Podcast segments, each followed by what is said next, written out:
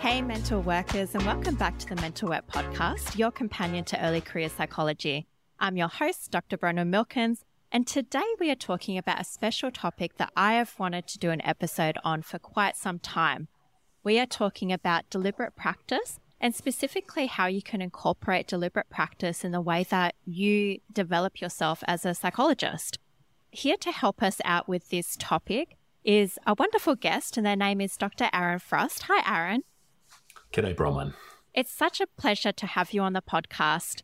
Aaron, could you just tell listeners a bit about who you are and your non-psychology passion, please? Yeah, look, I'm I'm a I've been a clinical psychologist for about 25 years, and when I'm not clinical psychologying, I'm raising two children, raising a recently crippled dog who's just had some orthopedic surgery. I occasionally try and pick up a guitar or a pen to try and do some art. Oh, that's wonderful. I'm very sorry about the doggo. I hope they recover soon. Not not as sorry as he is. what did he do? He tripped over and broke his leg, oh, which Oh, when you're a little when you're a little dog means being stuck in a crate for a very oh, long time. Oh, no. Oh, that's a shame. Well, I'm really grateful for you to come on. So I'll tell listeners as well the background to this. So Aaron runs this psychology registrar endorsement program. Did I say that right? Ah, that's correct, yeah. Yep. So it's the PREP program. And I saw a post on LinkedIn that was talking about the PREP program.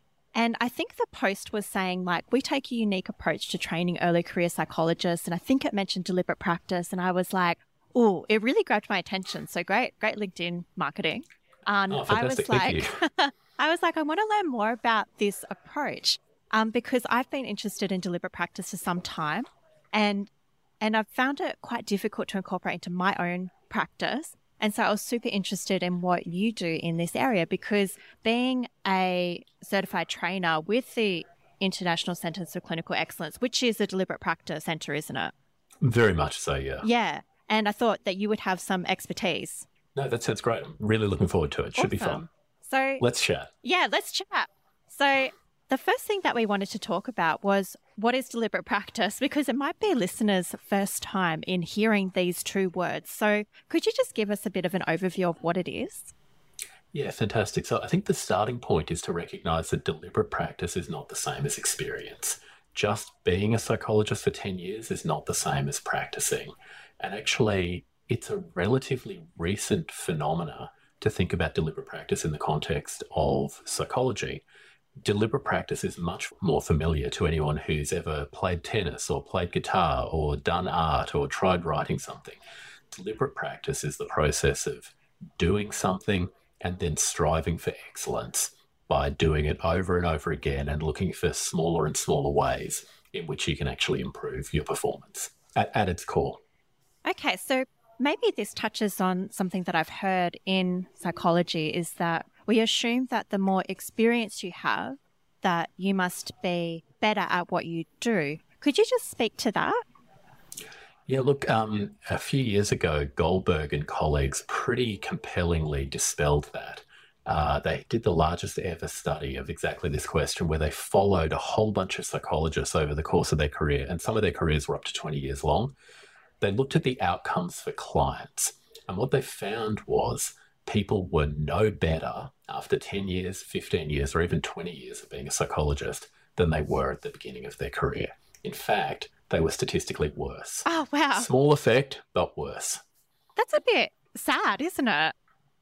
Absolutely. And in fact, and I, I apologize to some of my statistician friends because I'm going to sort of bastardize some numbers a little bit, but effectively, without deliberate practice, it looks like we deteriorate by about 0.6 of a percent of performance every year. Wow. Which isn't much, but over a decade, that's 6% worse performance. There's certainly no evidence that we improve.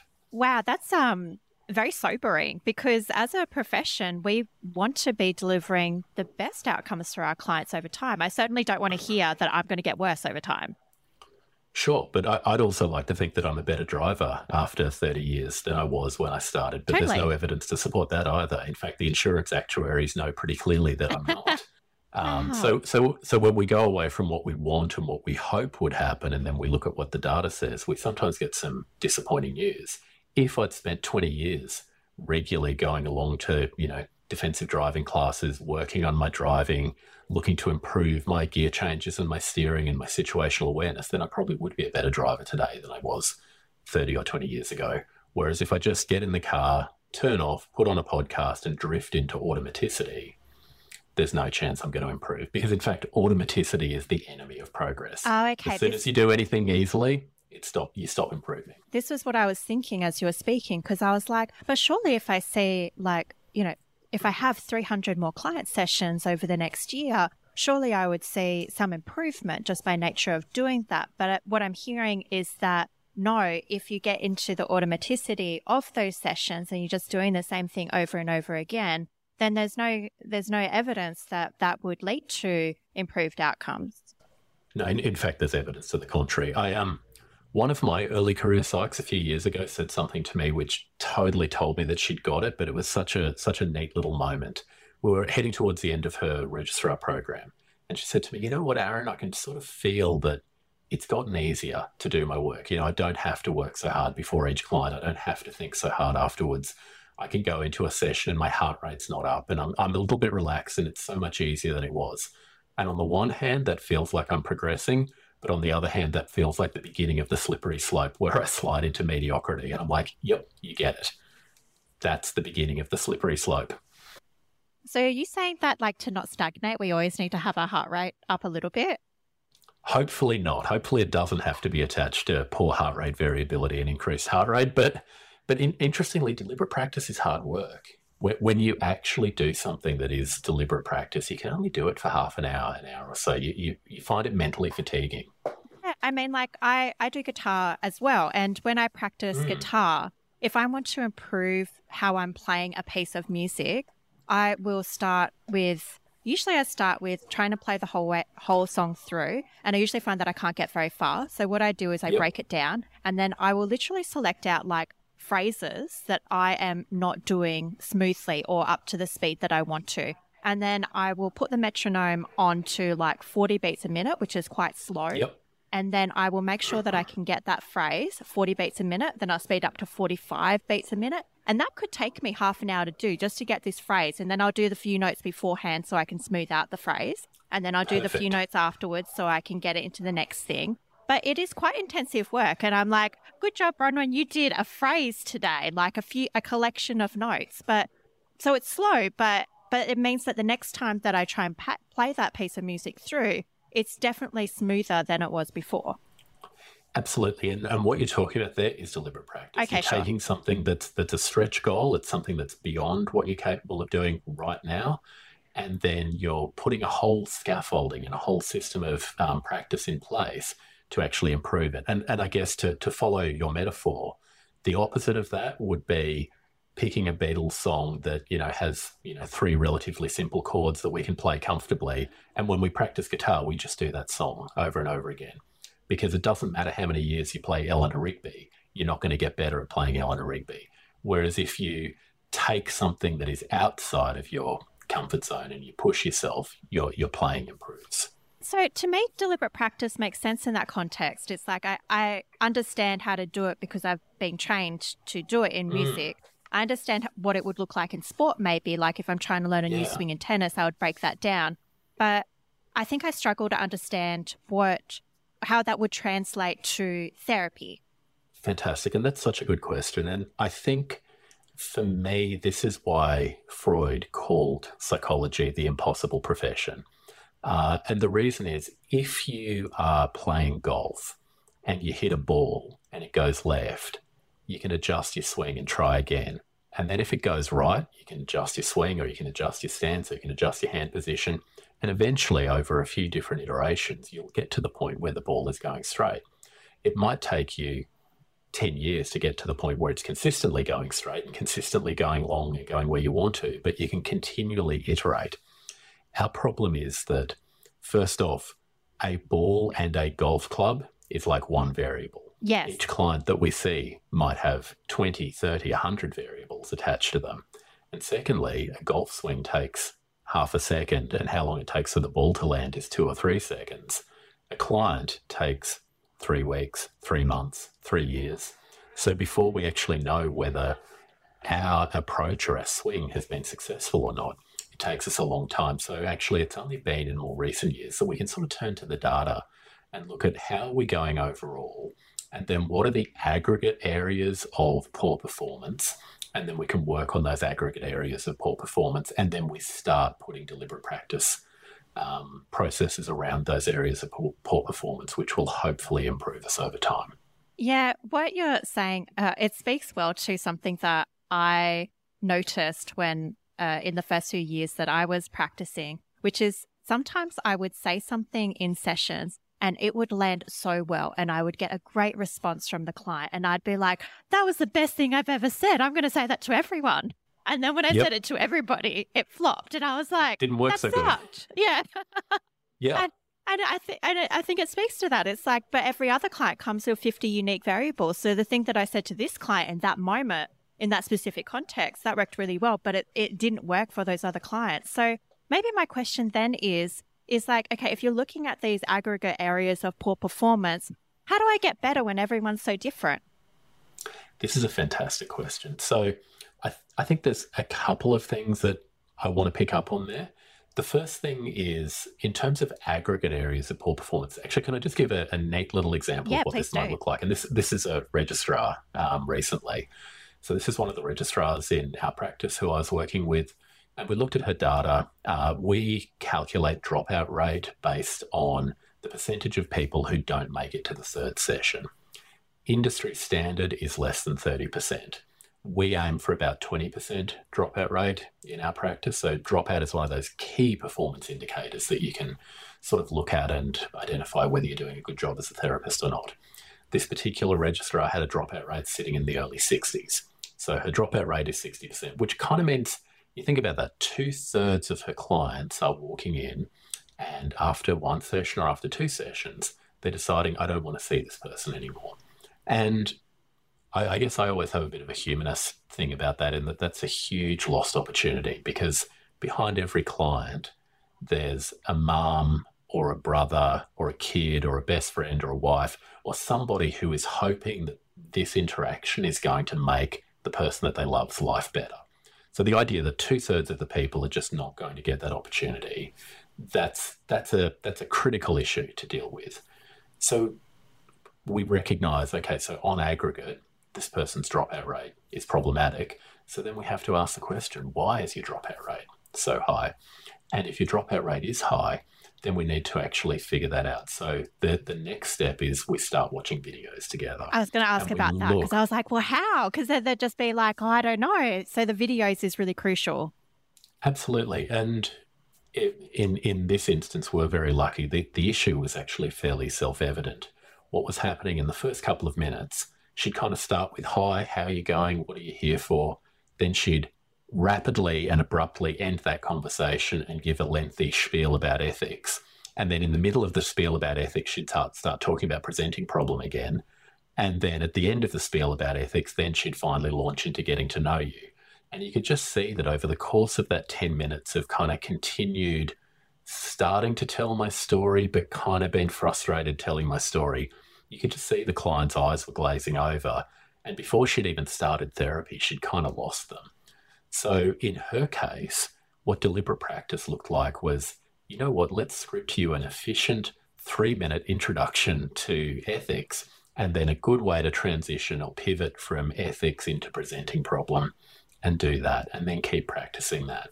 And over the course of, I think, three months, her dropout rate went down to the mid 20s, which I'm super happy about, she's super happy about, uh, and hopefully her clients are happier about. That's an amazing example. And one thing that I'm picking up in deliberate practice is it the case that you would want to change one thing and then see the effect of that? So you wouldn't have wanted to change multiple things about that practitioner, the way that they were doing things, or, or would you?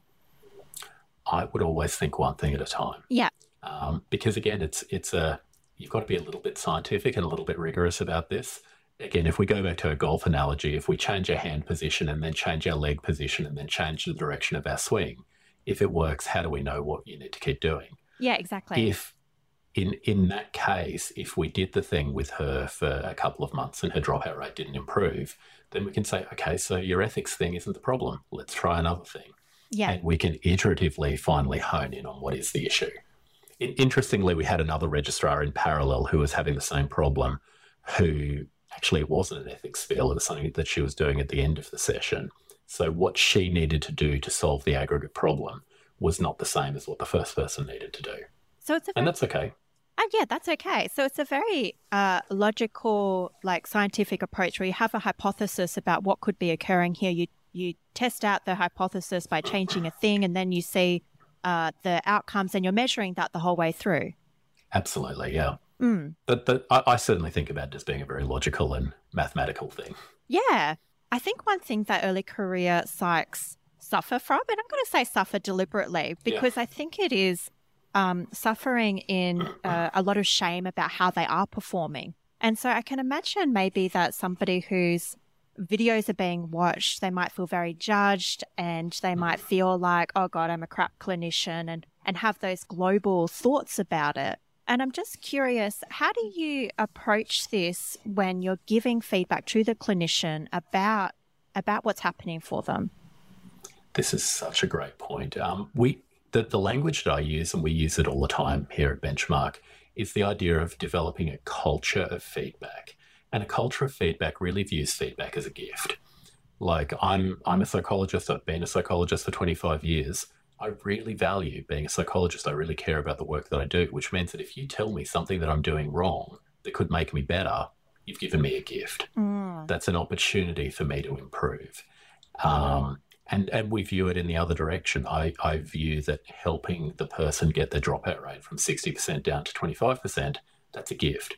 And I don't mean to um, certainly come from no place of criticism of them if you know if I've got a problem in my data or if I've got a problem as a manager or if I've got a problem as a supervisor. If someone tells me that, that's a learning opportunity and I'm excited for that. And I think if if I can model that as a as a supervisor and as a senior psychologist, uh, I hope that that creates a culture for people where we're all learning. And the thing that you might need to be learning on is different from the thing that I might be um, needing to learn. And that's fine. But we're all working on improving something.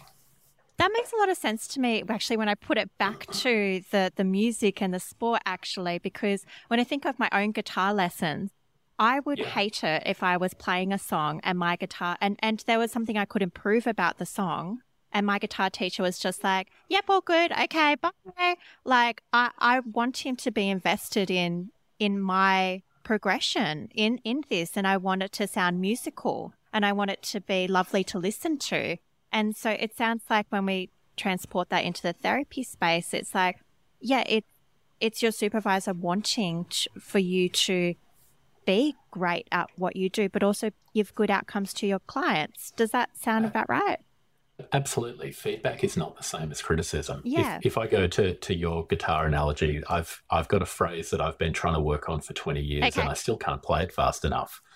Um, but the guitar teacher who gave me two tips that uh, got me closer to being able to play it at the, at the, the, the right metronome, I appreciate that gift incredibly. Yes. Yeah, absolutely. Yeah, I love that. I love the thinking of it as a gift. I think that's really lovely and a way to alleviate this shame that I think early career psychs are prone to coming in. It's like it is a gift to be able to work on your craft in a way that that helps you deliver better outcomes.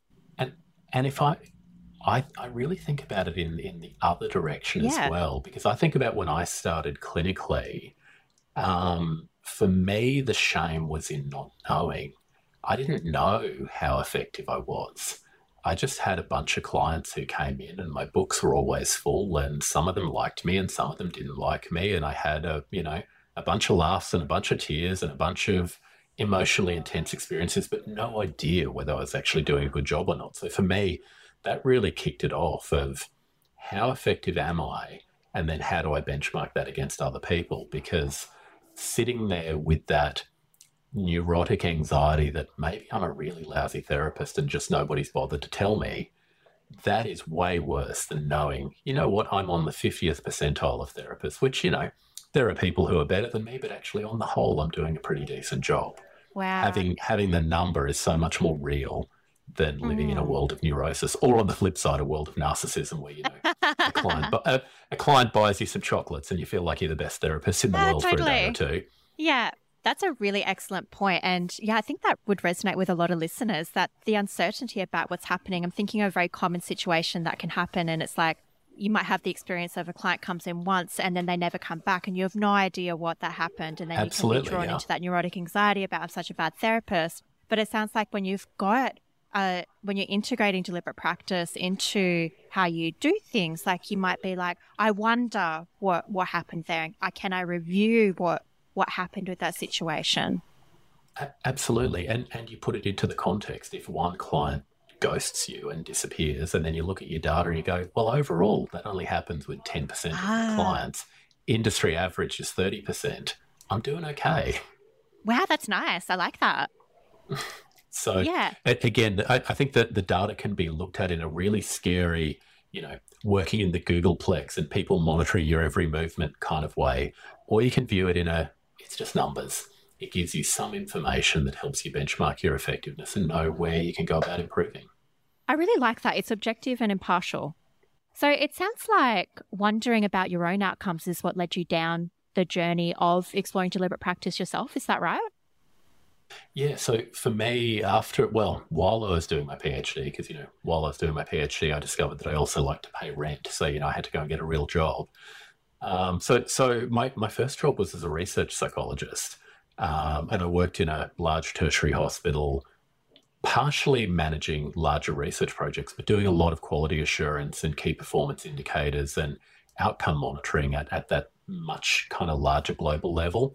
And then when I went out into private practice after a few years of that and started going back to, you know, my first love of clinical work, I'm like, there's no accountability here. No one's keeping an eye on this. And that just created a real insecurity for me. So it, it was timely. I, I, attended a workshop from Scott Miller at about that period in time when you know he he was just starting to talk about uh, routine outcome measurement or FIT, as he called it, feedback informed treatment. At, at about the time that I was having my own crisis of confidence in how effective am I, and that that really kicked off. You know what I guess has become the next two decades of my career. Yeah, so I might be jumping ahead here, but now you run the preparation program for registrars. Mm. And can you tell us a bit about what prompted you to adopt the deliberate practice approach for prep? Yeah, sure. So there's a again, like like many things, there's a few different threads that converge. One is, I guess, I had been training registrars for, for a long time, like 15 years or so now. I know, you know, like many people, I've got my own opinions as to what works and, and what doesn't. Um, and when when my wife and I started um, benchmark psychology, like most practices, a lot of the new people who came to us were people who I was training, and um, we we got to a point that we thought we were doing quite a good job of bringing on new psychologists and developing early career psychs. And I remember Rebecca saying to me, "Wouldn't it be great if you could have like a finishing school in psychology where you could go and learn mm-hmm. all of the things that you missed out on in your your university training?" What a genius idea! And yeah, so so Rebecca's idea of a, a, finishing school in psychology that really opened up the idea of what what could we do and what, what would that actually look like. In terms of the deliberate practice thing, I think that that really comes down to I go to that data that I said earlier that if you don't do deliberate practice, you deteriorate by about 0.6 of a percent. If you do do deliberate practice, it looks like you improve by about 5% a year. And I just think if I was going to spend the $30,000 that it's going to cost me to get a whole bunch of supervision over the first three to five years of my career, I'd like to be 20% better than I was at the beginning rather than 2% worse. So for me, deliberate practice really offers the only empirically demonstrated epistemology or kind of teaching methodology that is associated with better outcomes for people. So the, the choice to go down a deliberate practice pathway just seemed like a really obvious one once once we'd had that initial thought of the finishing school idea.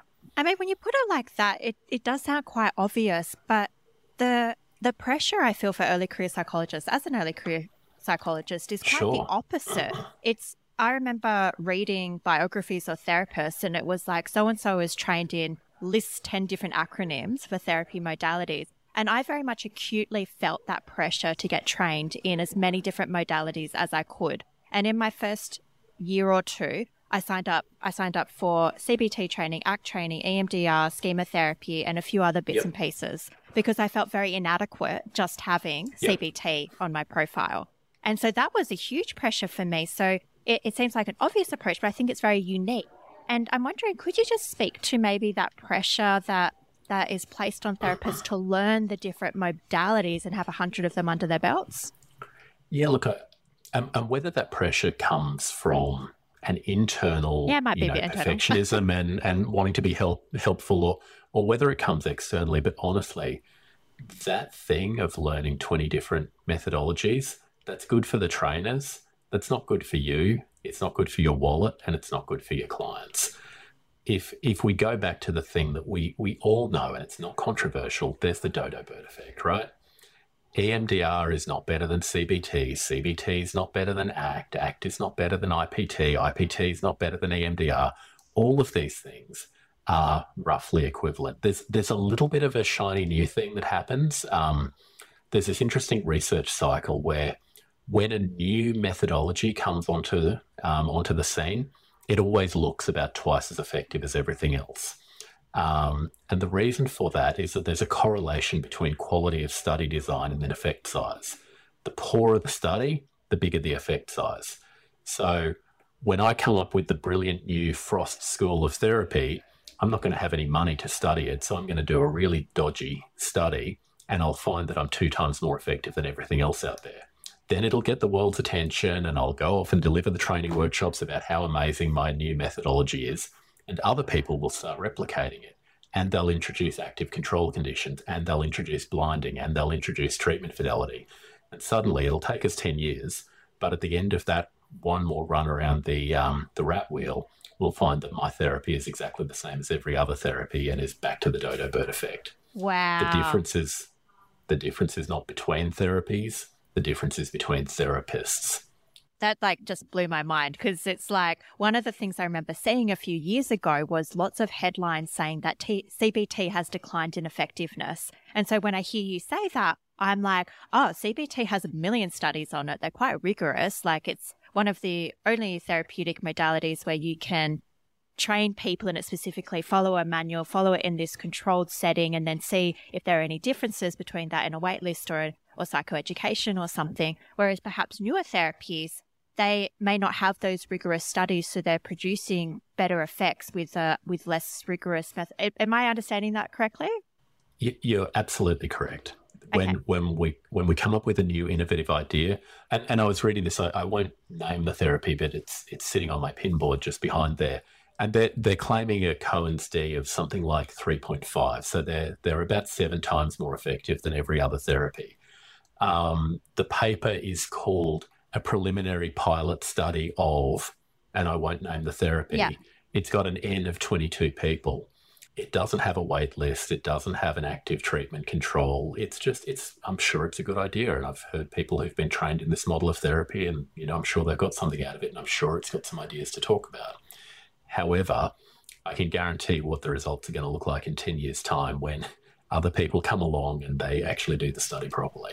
Wow, God, it makes me think that psychologists are such magpies and we just want the shiny new thing.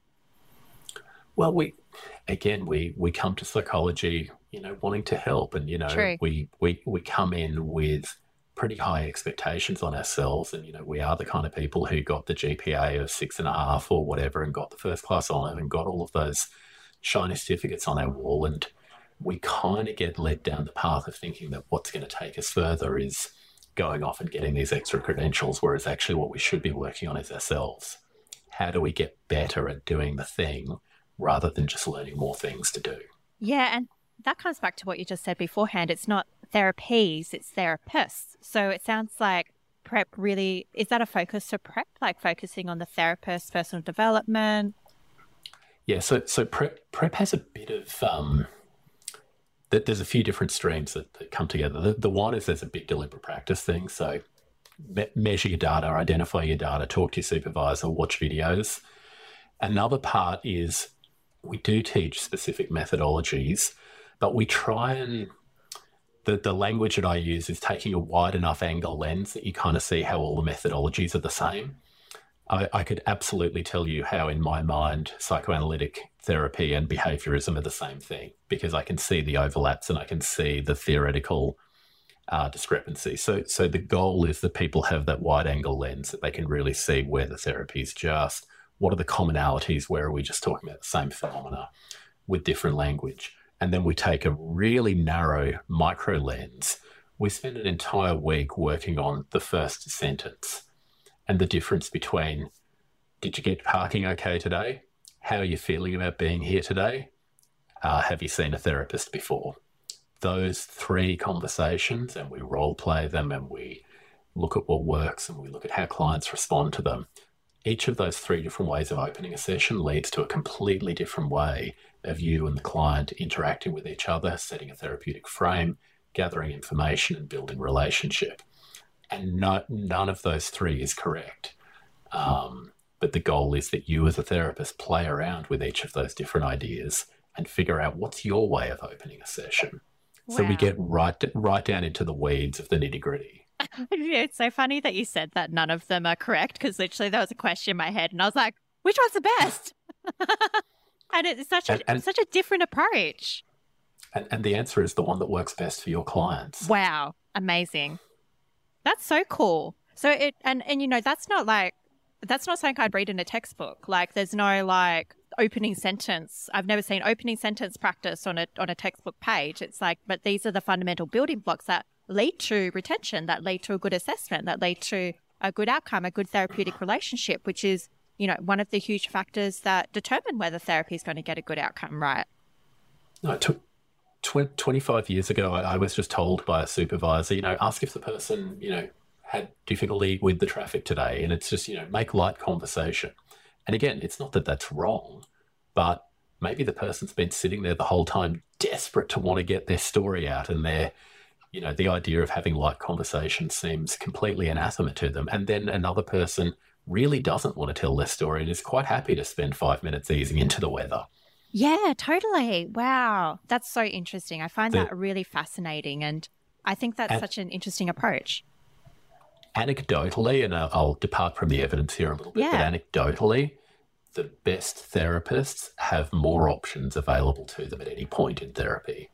So if you're just kind of reactively, they said this and now I'm going to say that, that's kind of what we see with, you know, quite junior and in some cases, um, more more mediocre therapists. I wonder if this connects to the automaticity as well. Because let's say that I've got a script in my head, which is like, I always going to talking about the weather. Um, yep. And I don't modify that for the client in front of me. And what I've missed is that the client in front of me, they're like bursting at the seams to tell their story. And here I am chit chatting about the weather. And if I don't pick up on those body cues or, or those um, tone of voice in their responses, maybe they're giving short responses. And if I wasn't on autopilot, I would pick that up. Then I would be like, oh, you just, you want to get straight into this. Let's dive into it. Um, and that that would make a better session. That's exactly right. And, and if you had just two or three openings that are comfortable and that you're well practiced in, and as you walk from the waiting room down the hallway, you make a decision as to how you're going to open the session, it is more likely that with time and also reflection of did it work? Was I right? Was the data that I was gathering from the person in the waiting room leading me to make a sensible decision? You'll gradually become more expert in the choices that you make. So cool. And being a practitioner yourself who has employed this deliberate practice approach, have you seen improvements in your uh, outcomes that you measure? Or could you just tell us a bit about the literature? Like, you know, if I invested in this approach, is it is it going to help me, like on average? Yeah, and, and that goes back to so so the data tells us about five percent a year. If you if you're actually consistent about it, collecting data and then being deliberate in your your practice, yeah, you will be looking at around a five percent improvement. For me, disappointingly, uh, my my numbers are improving very incrementally. Is that um, okay though? Like that sounds good to me.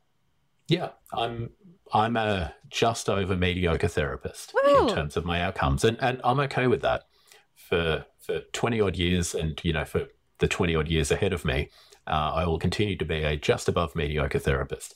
But the big thing in terms of the neurosis and in terms of the narcissism is knowing that i'm not superb but also i'm not terrible. Oh, i love that. I think that would be hugely alleviating for a lot of people. I hope so. Yeah. Um, so jumping a bit, Aaron, but what does a deliberate practice focused supervision session look like? Yeah, fantastic. Um, that's a how long is a piece of string question okay, sure. in some ways, in that it really depends on what is the thing you need to work on.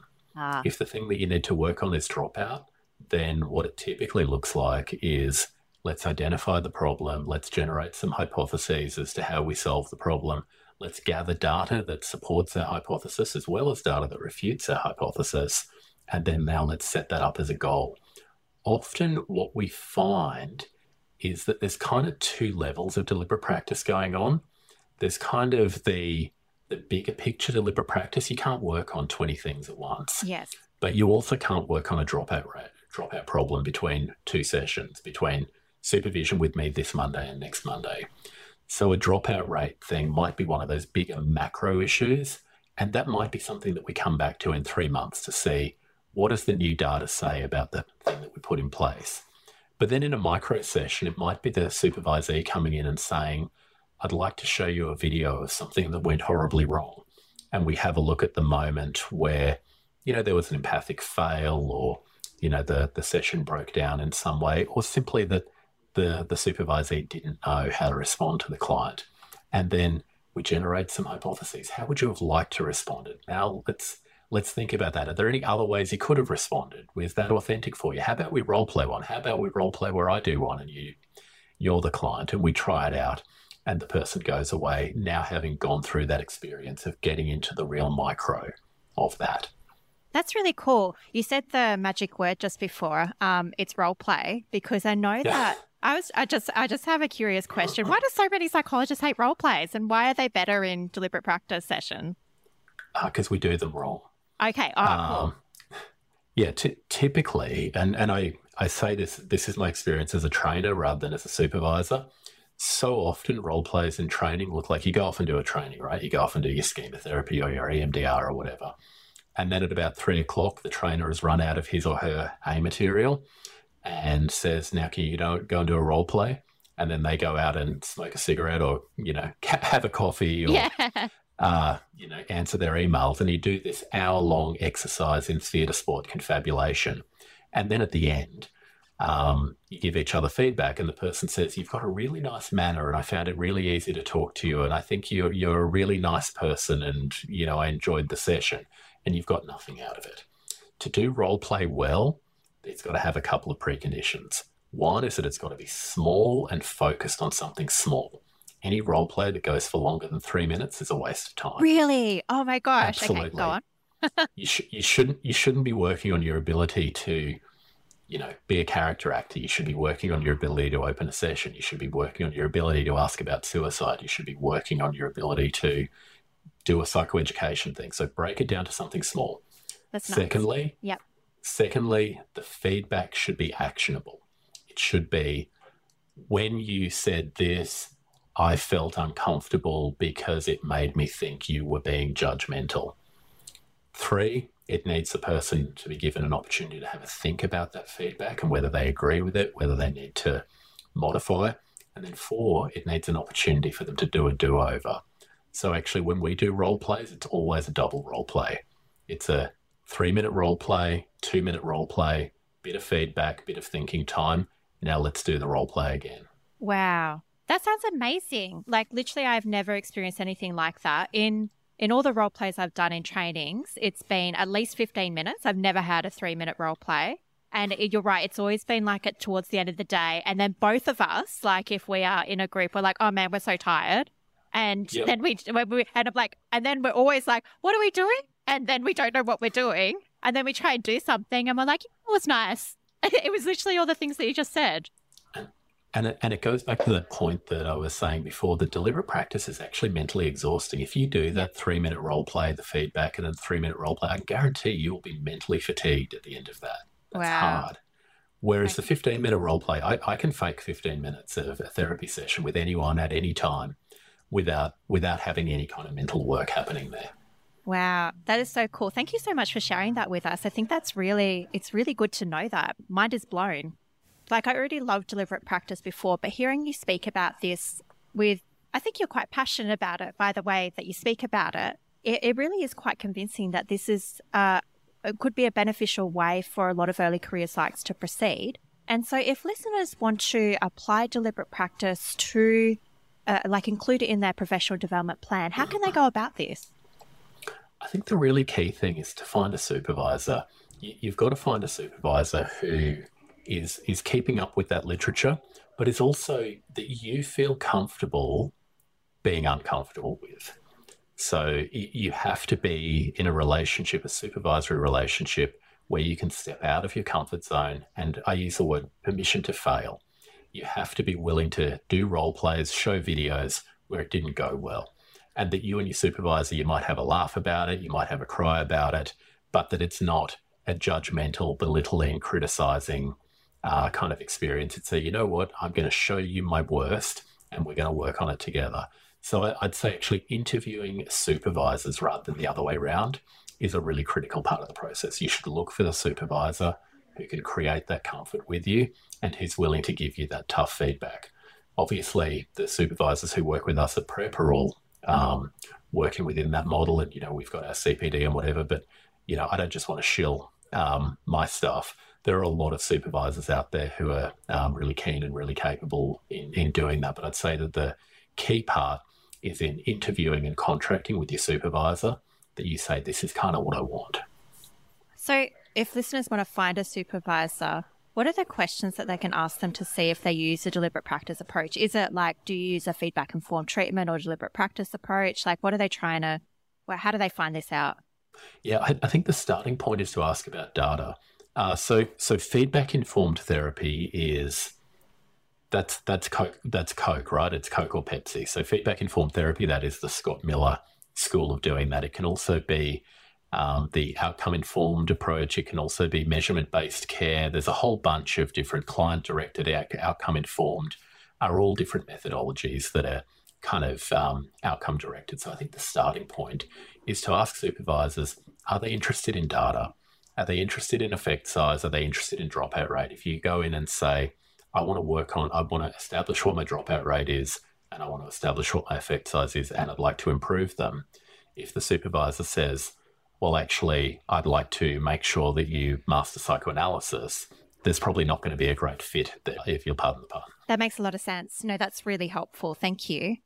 And if listeners have listened to this, and other than finding a supervisor, and, and it sounds like PREP has a lot of uh, great supervisors who use that approach, is there anything else like practical and realistic that listeners can do as a next step if they're interested in deliberate practice?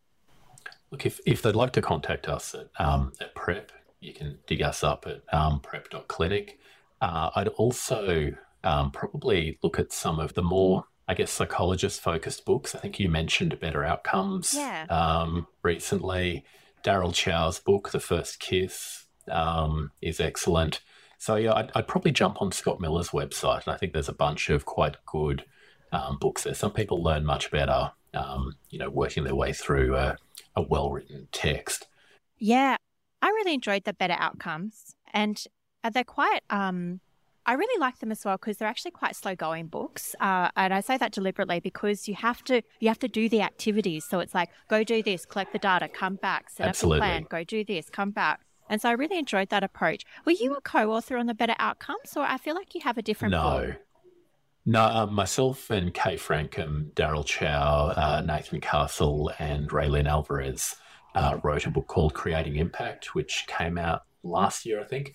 Creating Impact has the deliberate practice stuff in there, but it is more taking a deliberate practice approach at that next level up when you're kind of starting your first clinic. Oh, okay, um, cool. So, so there is stuff in there about supervision. There's stuff in there about clinical governance. There's stuff in there about financial management and kind of doing the more business management leadership side of things um, really well. So, yeah, creating impact is a good resource, but not specifically targeted at um, early career who are just working at um, mastering their clinical chops. Thank you for clarifying because I did. No, that's I okay. did download Creating Impact last year. I'm sorry to say that I haven't read it yet. It's on my list. Um, but I do. I was like, no, I'm sure you've been on a book. Yeah. No, no, that's totally fine. And, and again, I'm, I'll, I'll, I'll take the fifty bucks if people want the book. But uh, the the target audience is certainly um, yeah, totally. It's it's just, it's just that next next career stage. Yeah. Um. Well, Aaron, what's the biggest takeaway you hope listeners will learn from our conversation today? The big thing for me is I I'm really passionate about early career people and I'm really passionate about the potential rip-offs of people who are early career and I don't think that training in psychotherapy is a rip-off. However, I think you can be ripped off by feeling that you aren't a good enough therapist unless you've got an entire um, Scrabble box full of letters after your name of all of the different therapies that you've learned. So I guess the big thing that I'd, I'd suggest to people is it, we're not anti-model, we're not anti-therapy technique, but work on yourself first. And then as you get to know yourself better, you'll know what your weaknesses are. And if you need to be able to do cognitive therapy and you can't do cognitive therapy, it's totally worth you going and investing in some cognitive therapy training. If you need to be able to do EMDR and you can't do EMDR, it is totally worth you going and doing that. Whereas just collecting it, you know, like like some sort of stamp collection is not necessarily a pathway to becoming better at what you're doing. I think listeners just breathed out a collective exhale of relief. Um, so thank you for saying that. That's really good to hear. Aaron, if listeners want to learn more about you, I know you already mentioned the PREP website or get in touch. Are there any other links or could you remind us of the link? Yeah, so it's prep.clinic. Um, if you're interested in supervision, uh, so I obviously uh, train supervisors as well at stap, stap.org.au. If you'd like to work with us, um, benchmarkpsychology.com.au or if you just like to LinkedIn stalk me, like um, you obviously did a few months ago, you can just hunt me down on LinkedIn and keep up with um, whatever whatever musings I'm putting out on any given day. Thank you so much. I'll pop all those links in the show notes. And listeners, I'm really passionate about this approach as well. And I think I think it's really wonderful that we can we can adopt it and that we've got something that is really evidence based in leading to improved outcomes. I think that's really cool. Fantastic. Thank you so much, Bronwyn. No worries. Thank you so much, Aaron, for your time. I know you're such a busy person, so we really appreciate your time and expertise. And listeners, thank you so much for listening. And if you're loving the show, you don't want to miss an episode, be sure to press follow on your podcast listening app. And if you've got a mate who would love listening to this episode, do feel free to share it. It'd be so great, and word of mouth is really the best way to get these episodes out. So, listeners, that's a wrap. Thanks for listening to Mental Work. Have a good one and catch you next time.